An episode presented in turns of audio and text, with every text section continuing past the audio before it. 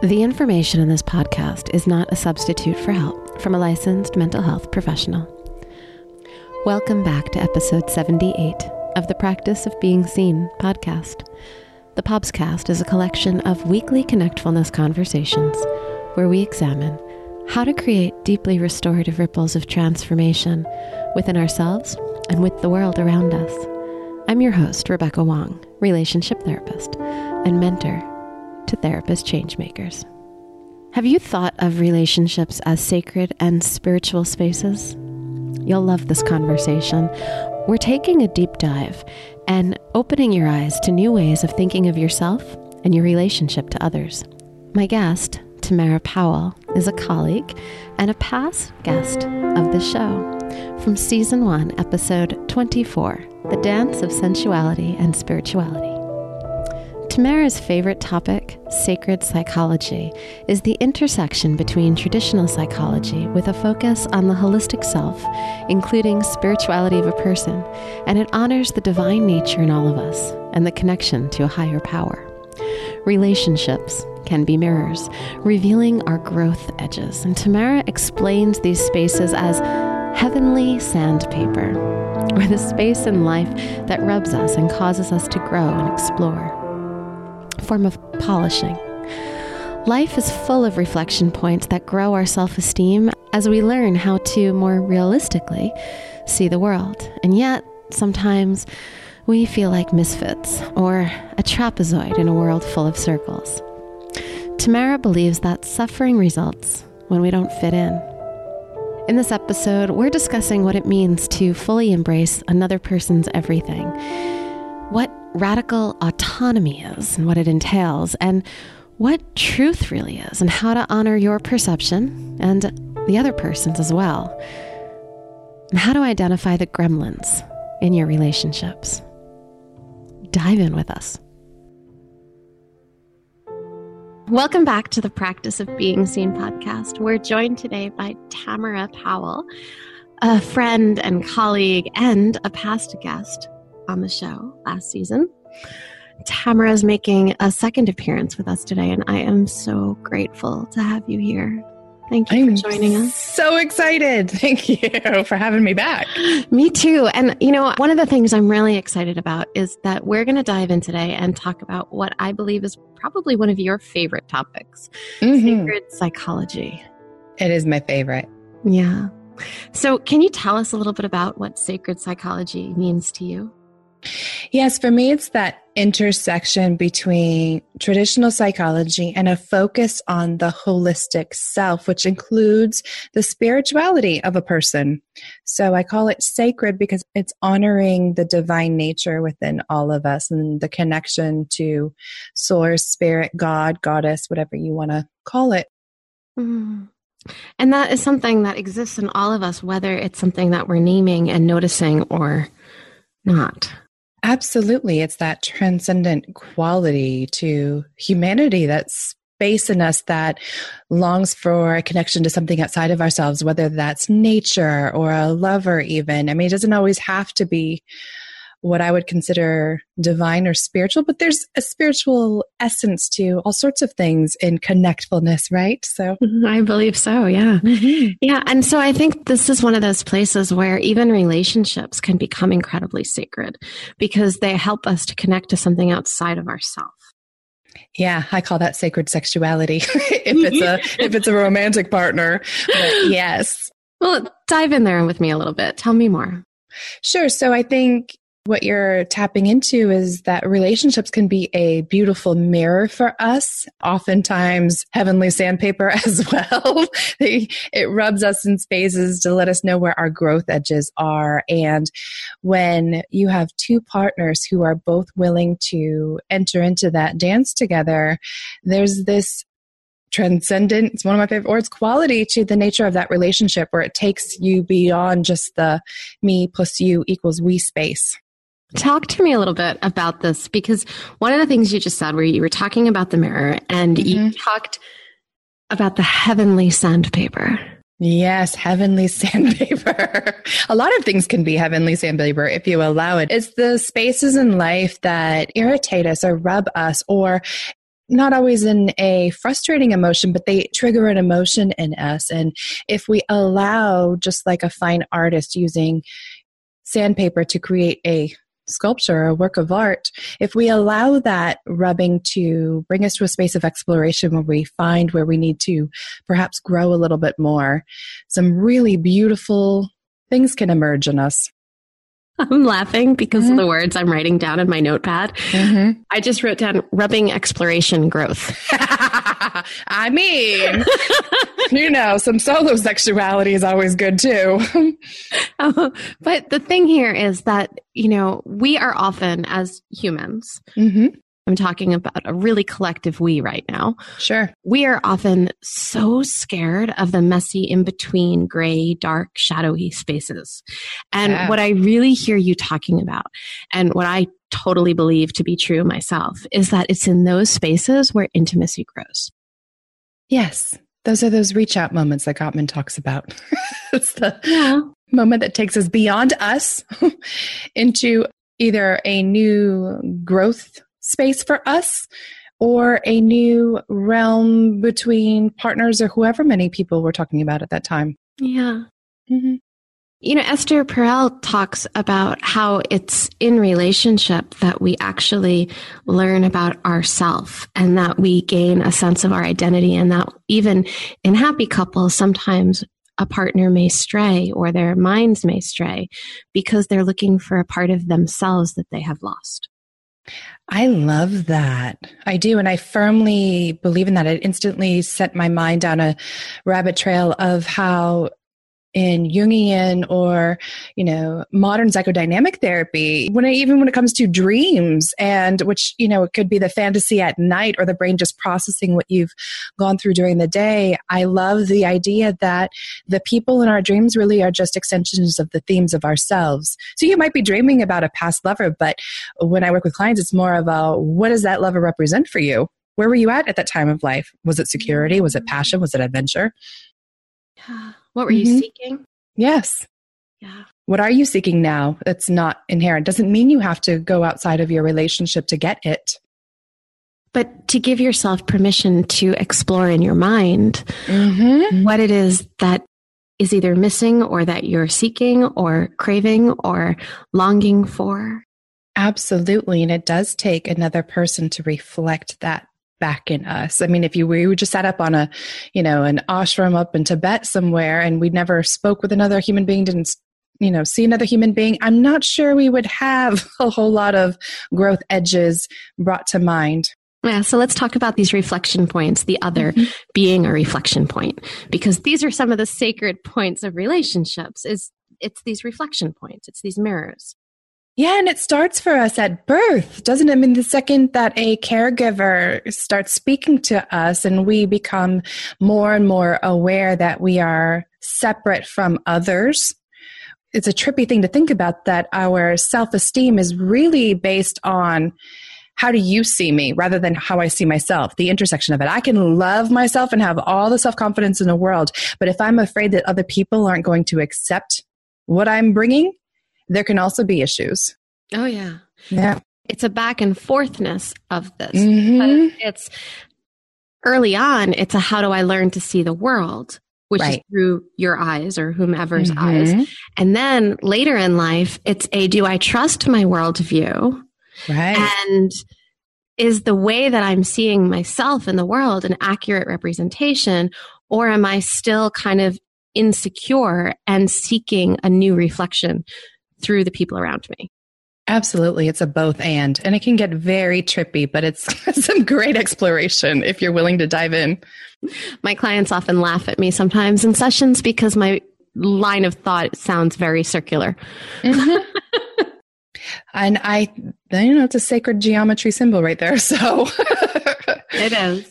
Even that's lovely. so dance with me a little around this Tamara, you sure. know, one of the other things that you talk so much about are misfits. Mm-hmm. And, you know, you talk about the sacred geometry and you talk about trapezoids. Yes. Being a trapezoid in a world full of circles. Yeah. Yeah. So go go there with me a little bit more. I truly believe that everyone has a touch of trapezoid in them, and I celebrate that. I mean, on one hand, what is normal anyway? But it's this notion that somehow we get in our minds, again, very early on, that there's a right and wrong way of doing things. And what happens when a munchkin comes onto this planet and they just cannot, for whatever reason, or do not want to go along with the flow? There's something about them that's different. And if they're willing to honor that, some truly great things can happen. But when they're not able to or don't even know how to, a lot of suffering results. And we see, at least in my clients with my speci- specialties, a lot of you know religious abuse or spiritual abuse or sexual abuse, um, which I just mean a misuse of a human being. There's a lot of confusion that takes place. When I hear you say the words misuse of a human being, the words that come to my mind or the place where that resonates for me is I go to a place of power over dominion over. Right. Yeah. Rather than honoring of the sacred nature within that person and mm. letting them form that identity that we were so, you know, yeah. vividly talking about. Mm-hmm. Mm this is a big conversation today, right? Mm-hmm. A lack of consent. Because, I mean, maybe we have to back up and define what consent really is. Sure. But I think uh, permission at its base, but yeah. Yeah. Because, and it's more than just permission. Mm-hmm. Like, yeah, sure, you can do that to me or around me mm-hmm. or near me. But it's more of a deeper understanding of do I even have the power to say no? Right. So, this is something that has been inherent to my own life. I mean, obviously, because we coaches and therapists work with what we've lived and are drawn to. And I've always been curious as to why the rest of the planet at large, outside of the pluralistic ones, weren't pluralistic. It didn't make sense to me growing up. I was a military brat and I was also raised in evangelical Christianity. And I just didn't get why, you know, denominations, even with, among Protestants, were arguing over what I consider complete BS. like, does it matter whether or not someone's a five point Calvinist or a three point Arminian, or we have guitar in our worship, or we don't, or that person wants blue hair like my youngest, or it didn't occur to me until I got older. And so it's been my favorite puzzle of untangling why we do not honor, why we don't give that consent to another human being to figure out themselves, why we can't honor the misfit. And what's the hypothesis that you're coming to in your life, in your work, in your being? That sounds, it's going to be my future book, but preview. It's a, there's a lack of comfortability with what I'm now calling radical autonomy. Mm. Yeah.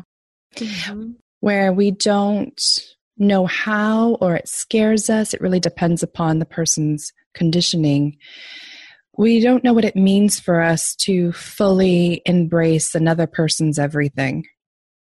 And that shows up in our parenting and it shows up in our sex and it shows up in our business relationships. Mm, I'm just breathing that one yeah. in. There's so much there to absorb, and I don't want to clutter it with more thoughts. Mm. Radical autonomy. Radical autonomy, being able to kind of breathe in another person's everythingness. Yeah, their beingness, their essence. Mm-hmm their sacred nature that we all have.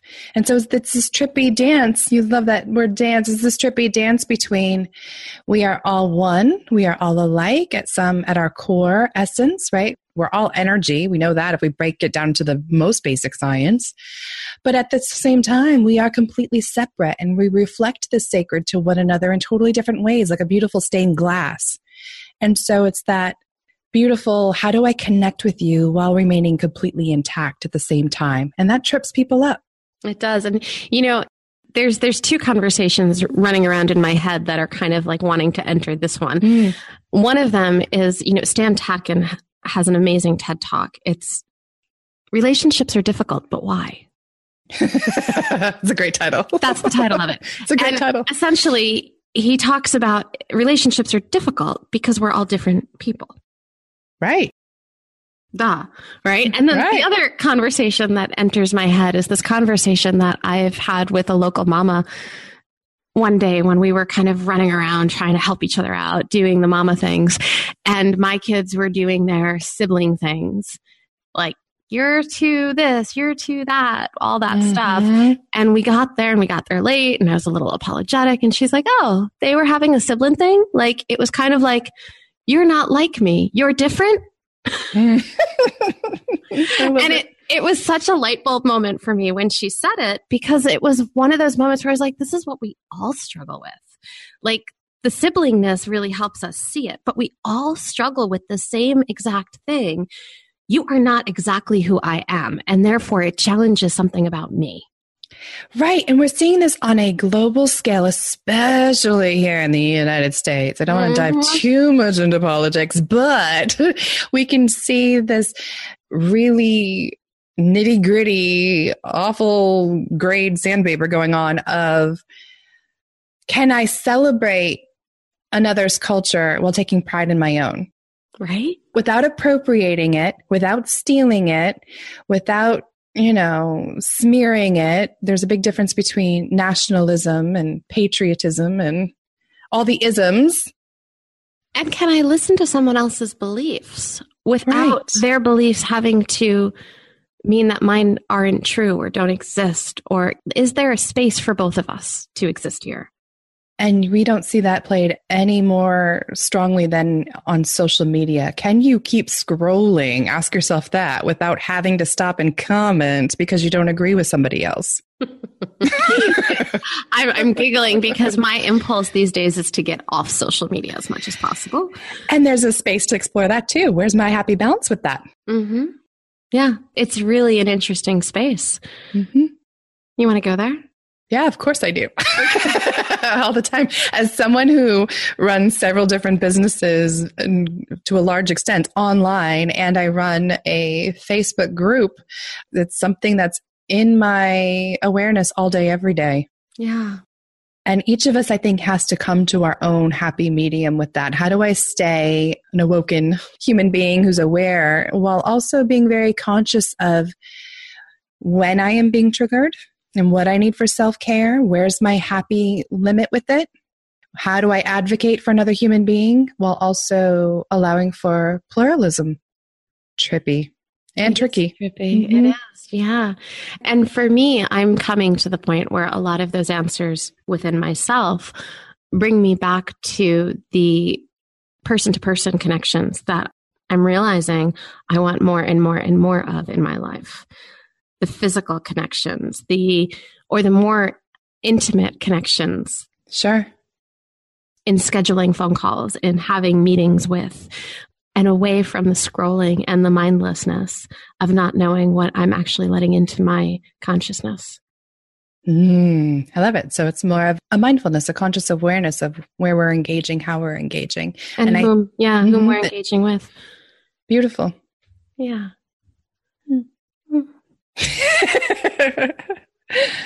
So let me ask you then, Rebecca, where do you see the sacred being brought into your therapy practice? Because now Uh, I'm Yeah. now I want to compare notes here. Yeah. I think the sacred comes in whenever we get close to vocalizing our truths. Ooh, I love that. I think this is one of the things that I work with a lot of couples. And one of the things that I see often is couples get into these deadlocks when they're tiptoeing around trying to appease each other and not being true to themselves. I can't agree with that more. Mm. And then the other population I work with are therapists who, in their own ways, are struggling to find their own voices. So I think that this is the work of speaking our truths. I feel like this is our sacredness. It's our standing firmly in who we are Mm-hmm. and being able to honor ourselves in that way that that is our worthiness. That is our deservingness.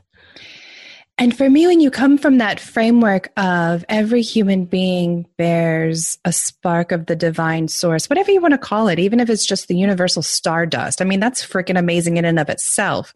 So if, when I look at my clients through that lens, my children through that lens, my partner through that lens, other therapists through that lens, it allows me this beautiful curiosity of, huh, when they speak their truth, I may be hearing some profound wisdom. I mean, as now to some of you, it may just sound like some clanging, and sometimes I think there is because I don't think they're very mindful, but it's everything on a continuum, right? I love that space of when a partner advocates for themselves in a couples therapy session and they just speak their truth of whether it's a preference or a pain. That's a space where the sacred comes in. Mm.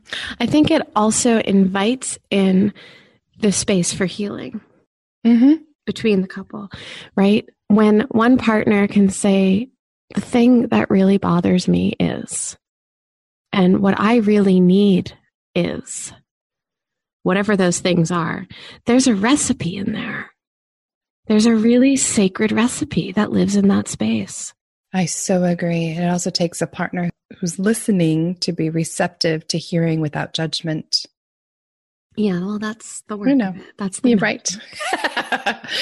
yeah. Yes. And to acknowledge that that partner who's listening also has needs and wants and desires, mm-hmm. and that they also have to be heard. Right. right. And that there's a symbiosis between the two. And it doesn't negate it either. I think that's what people are so afraid of sometimes. Well, mm-hmm. if I'm right and they're right, then where's the objective truth in it? And so, can we talk about truth for a minute? Sure. because this is something that I hear so often in couples therapy sessions. Mm. I just want them to be honest with me. I just want them to tell me the truth. They lie to me all the time. These kinds mm. of conversations. Mm-hmm.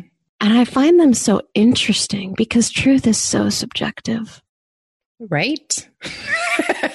like I know I'm stepping into hot water if we're taking that to a religious realm, but even there, because we're contextual beings, it's always going to be subjective. Mm-hmm. Always. There's my truth and your truth, and then people like to say, you know, the uh, real truth. But I'm not sure we can ever get to that real no. truth it's an unknown and untangible. It lies either in somebody's perception or it's imperceivable. Right, because even as therapists, if we sent, you know, GoPros home on our clients' heads and watch the videotapes for the next week, we'd still be filtering our projections. Ex- right, our experience yes. of watching the he said, she said go down. Very much, very much. Mm. Yeah. But yet, our subjective truths, our subjective perceptions of realities must be shared. Very much. I was recently talking to a clinician on the podcast. We were talking about neurodiversity. Mm. And he shared this amazing statement with me that has just been like rippling forth me in such an awesome way.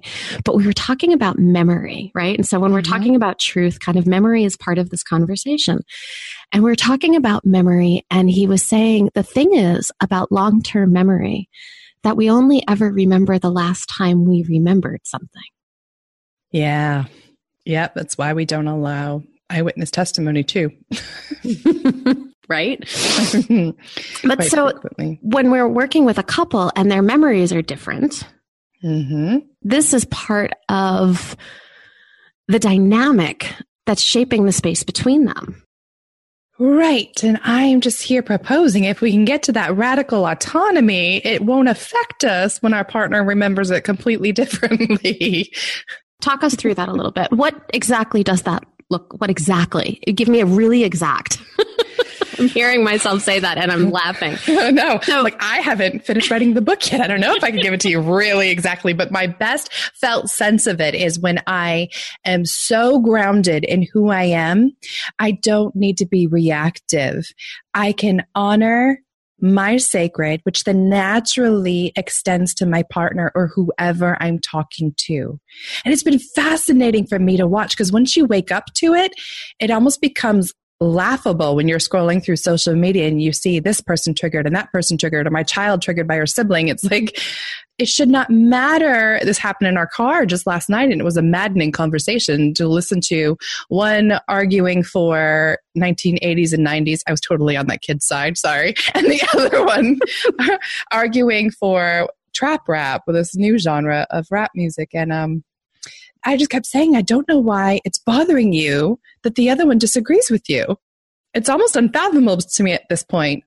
So it's that space you want exactness. It's that space of if I can honor my sacred, then I can honor your sacred. And if I remember an argument one way and you remember an argument the other way, that's just information for me to go, ah, that's your perspective. Thank you for sharing that now it makes sense as to why you're so annoyed with me. ah. Oh. So there's space in here also in honoring the other person's perception and honoring your own. There's also space to learn about that other person and learn about why they are reactive when they are. Right. And that's why I call it radical autonomy because it goes beyond just the live and let live or just tolerate or accept. Like, ugh, my neighbor's a Muslim. I mean, whatever. They just worship a different God, which we'll save that argument for another whole day. To the point of what you just described of being curious and being open and actually celebrating. Like, tell me about what's different between you and I. Yes. And so what I love, since you and I are both, you know, like word witches, I love the etymology of things. When you think about the root of the word radical, while we use it for things that are so like crazy and outside the box, what I find cheeky about it is that it actually means going to the root of.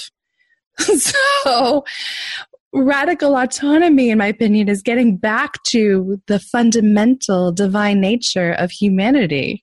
Mm. Getting to the root of autonomy. And then, of course, adding in the, and that's such a foreign concept that it is outside the box.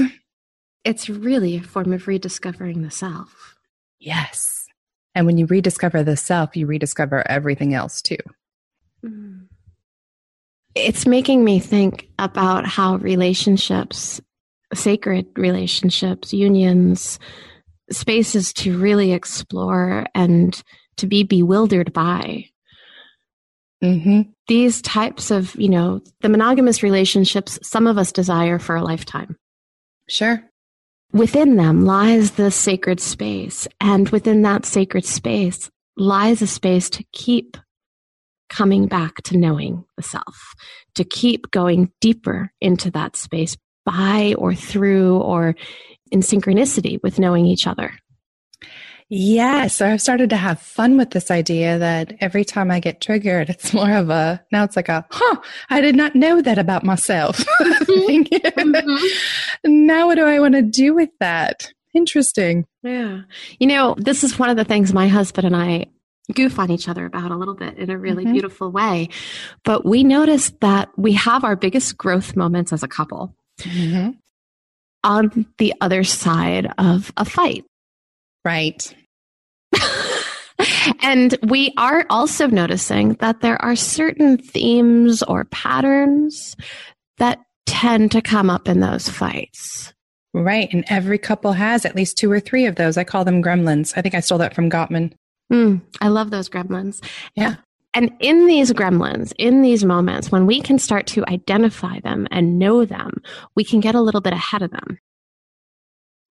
Mm hmm. Right? Mm hmm.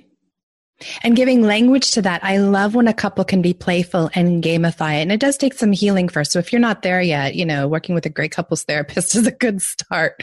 But once you start really gaining some momentum in this radical autonomy piece, then it can become playful and you guys can goof on each other and you can start to see the gremlins. And now it becomes a me and you against the issue rather than the issue coming between us. We just go back to the drawing board in that moment. We're like, oh, yeah, there's a thing. Tamara hates to be controlled.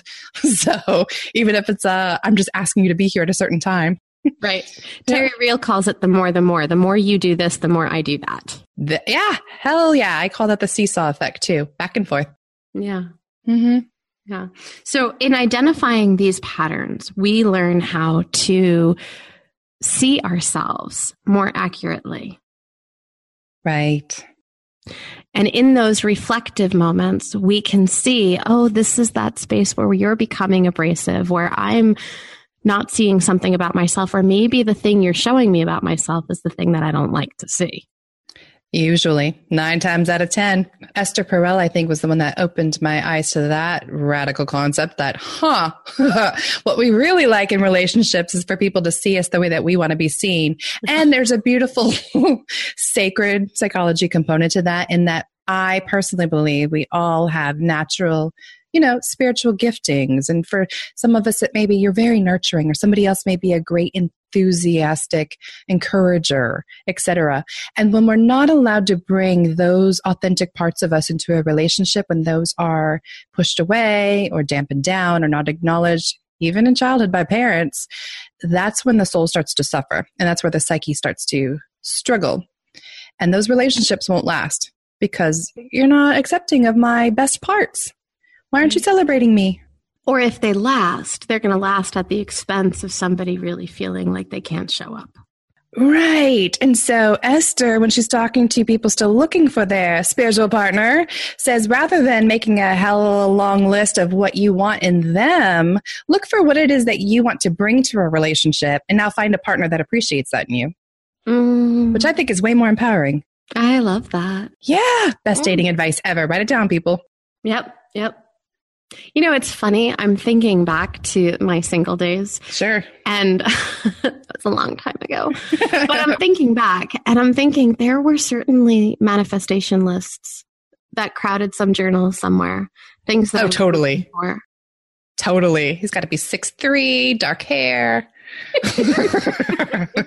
Dimples. That must have been your list because uh, if mine said six three, I surely didn't catch that. Girl, I'm five three. I don't know what was on my list, but I'm thinking about all the conglomerations of ones I've heard over the years from young women. yeah. Tall, dark, and handsome, and drives a Ferrari. Yeah. I think one of the things on my list was he has to be able to sing like James Taylor. Ooh, yeah, that's a clever one. Yeah. There was Did something about that. Now he doesn't sing. Oh, that's funny. Well, let me put you on the hot seat. What do you most enjoy bringing to all your relationships? Because I found that there's a common pattern there too. Mm, I go deep. Yeah, so you need someone that I can tolerate your depth. That's something that I need. I need someone that can sit in that space with me and doesn't squelch it. Now reflect it back to me. Shine the mm-hmm. mirror on that. Mm-hmm. Mm-hmm. And it's funny, you know, one of the arguments my husband and I used to have had a lot to do with this. And we came up with a shorthand to help us around it over the years. I go on this thing that we've commonly named now the Becca train. Where it's, it's my thought train, right? Yes. It's the Becca train. We go on the Becca train. Choo choo. Love it. Sometimes he's just exhausted and not in the mood to get on the train. Mm-hmm. And so the shorthand is do you want to get on the train or do you want to know where it stops? That's amazing. That's perfect. What a perfect example because of a sacred relationship. Mm-hmm. It really honors the fact that I have this process and that mm-hmm. sometimes he can join me and sometimes he can't. And it honors him. It does. It honors both of us. It allows me to know if I need to have that process, maybe I need to have it with another amazing person in my life. Right. Radical autonomy for the win. Booyah. I love it. Yeah. What about you? Where does it show up in your life? So, as a type seven on the Enneagram, I'm a total Enneagram nut. I am the. Do you want to break that down for our listeners who have yeah. no idea, perhaps, what the Enneagram is? It is a personality indicator, but unlike most personality indicators, this one has been around since at least 2500 BC. And it has been applied to all sorts of things from religion to philosophy and now modern neuroscience. And what I love about the Enneagram as opposed to other ones is that it does get down with the notion that we are not our personalities. And it talks to you about that. That is a set of conditioned behaviors and preferences. So even the most staunch behavioral psychologist who says, whatever we're calling the personality does not exist, different settings, different behaviors. The Enneagram goes, yeah, you're totally right. And yet you're still prone to these patterns that you and I have been talking about. And so, how about we explore them and notice where we get stuck and also notice where your innate divine spiritual giftings are, regardless of spiritual worldview. And so, a seven, I'm the enthusiast. And what I really do love about myself. What I cannot help is just what I came into this incarnation, this flesh and blood suit to do, is to give people a little rocket fuel in their veins every day. Like I just, I joke that I walk around with a pocket full of silver linings. Now that's, everything's on a continuum. So in a very unhealthy type seven, they rush out of the moment. They're not that great at sitting still and exploring. So the depth, like you and I, if we had met at 15, I'd be like, oh, I want to be like Rebecca, but God, like now what else? Like on to the next experience. I wouldn't be able to sit still with you that long. We're the cheerleader. So on a good day, we are encouraging and waking people back up to this magic and the spirituality all around them at all times. And on a tough day, we can get really hard on ourselves and hard on the people around us. The inner critic takes over. And so, where Will and I, my boyfriend, tend to struggle with is if I'm really excited about an experience, experiences to me are everything. That's why I'm a diehard existentialist. If I'm like, oh my gosh, it's so amazing, this connection that I'm having right now with Rebecca, or this glass of wine, or whatever, I, we find everything amazing. when they don't enjoy it with us, it hurts our freaking feelings. Oh, yes, it's so funny. But it's now that joining with. Yes, it's so funny. And so we want to walk around and we're savoring it. And if we had all pick up on the fact that the people around us are not savoring it with us, if we're not careful, we take it personally rather than radical autonomy, recognizing that that may not be their cup of tea. It may not be the right time. Like you said, your husband may not be ready for that Rebecca train. And so that's what I think I've been working on for the last decade is can I appreciate an experience for my own experience sake? Can it be just about you in that experience? Right. As opposed to needing the other to join you there. Right. Without that validation. Oh, gee, isn't that work? it is. It hurts so good. It's a good work. Yeah. Yeah. You know, I'm I'm finding myself struck right now thinking about some of the most common issues that I hear couples and individuals talking about in relationships. Mm-hmm. Things like, "Do you desire me? Am I right. enough for you? Do you know me? Mm-hmm. Can I trust you?" Right. And I think in order to get to that space of being able to offer that to another human being, we have to trust ourselves, know that we're good enough, know that we're desirable. So right, it's that dance we're again. Always looking for those things external from ourselves. Then even when they're reflected back to us, and even when someone says, You're amazing, I totally desire you, the response is going to be, Why? Right. And so the best sex of my life has always happened when I entered the room feeling seductive and excited and confident. Mm-hmm. And then I'm able to celebrate that in my partner and tell him or her, depending on who we're playing with at the time, why they're so sexy. That's beautiful. Mm-hmm. Mm-hmm. Radical autonomy. Radical autonomy. I love it. So when is this book coming out? oh, I just started writing it. Girl, I need to get on it.